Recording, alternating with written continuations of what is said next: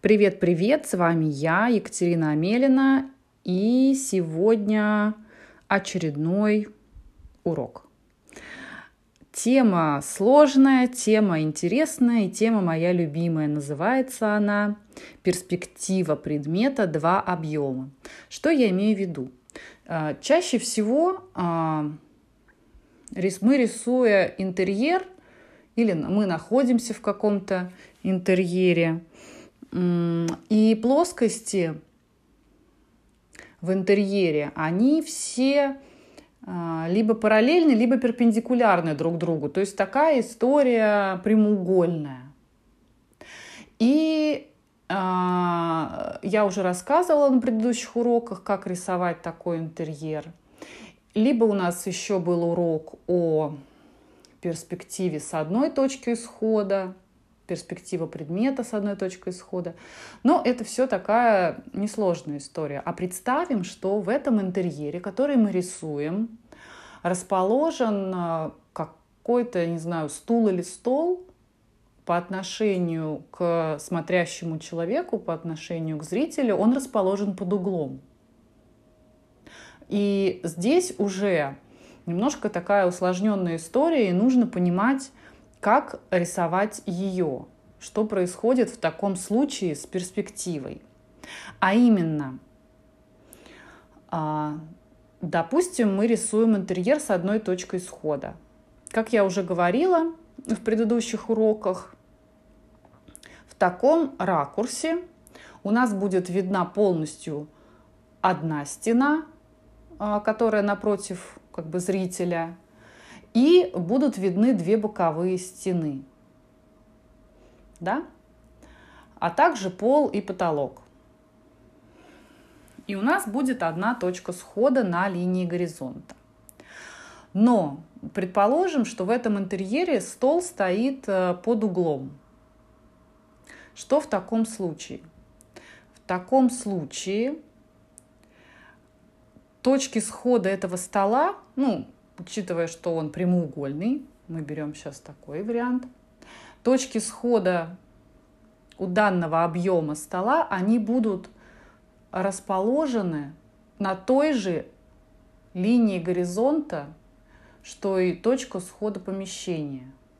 Но они будут как бы в других, других местах, на другом расстоянии. Вот. Это может быть довольно сложно для понимания, поэтому я предлагаю нарисовать, э, сделать такое упражнение. Значит, э, нужно взять э, две коробки. Можно обувные коробки просто взять дома, наверняка есть. Расположить их друг другу под углом на одной плоскости, на каком-то столе. Рядом друг с другом можно поставить их как бы вертикально на э, узкую грань.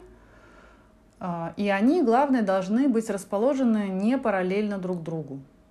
То есть развернуты одна под одним углом, другая рядом под другим. Зарисовать на листе А4 такую вот, э, такое изображение и постараться очень внимательно проанализировать что у нас э, получается. То есть у правой коробки, которая стоит справа, у нее будут, будет две точки схода, справа и слева. И у левой коробки тоже будет две точки схода, справа и слева. Но все они, это будет всего четыре точки схода. Все они будут расположены на одной линии на линии горизонта, то есть на, той, на линии вашего взгляда, когда вы на нее смотрите. Линия горизонта будет, скорее всего, за пределами вашего листа. Точки схода, ну, линия горизонта может быть и нет, но точки схода, скорее всего, за пределами листа. Вот, но вам нужно будет понять, как, э, как бы, как они будут уходить, под какими углами, как будут в данном случае видны плоскости, правая плоскость, левая плоскость. Нужно нарисовать и посмотреть, что получается, и провести анализ.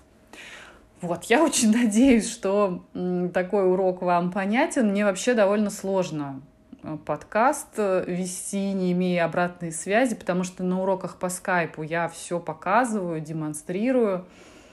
И, конечно, здесь история такая посложнее. Но если вы все-таки слушаете мои уроки и что-то делаете, пишите мне где угодно, в каких-нибудь комментариях или, не знаю, в каких-то соцсетях меня найдите. Мне будет очень приятно, и мне хочется понять вообще, насколько это реально а, по таким урокам обучаться. Все, пока-пока.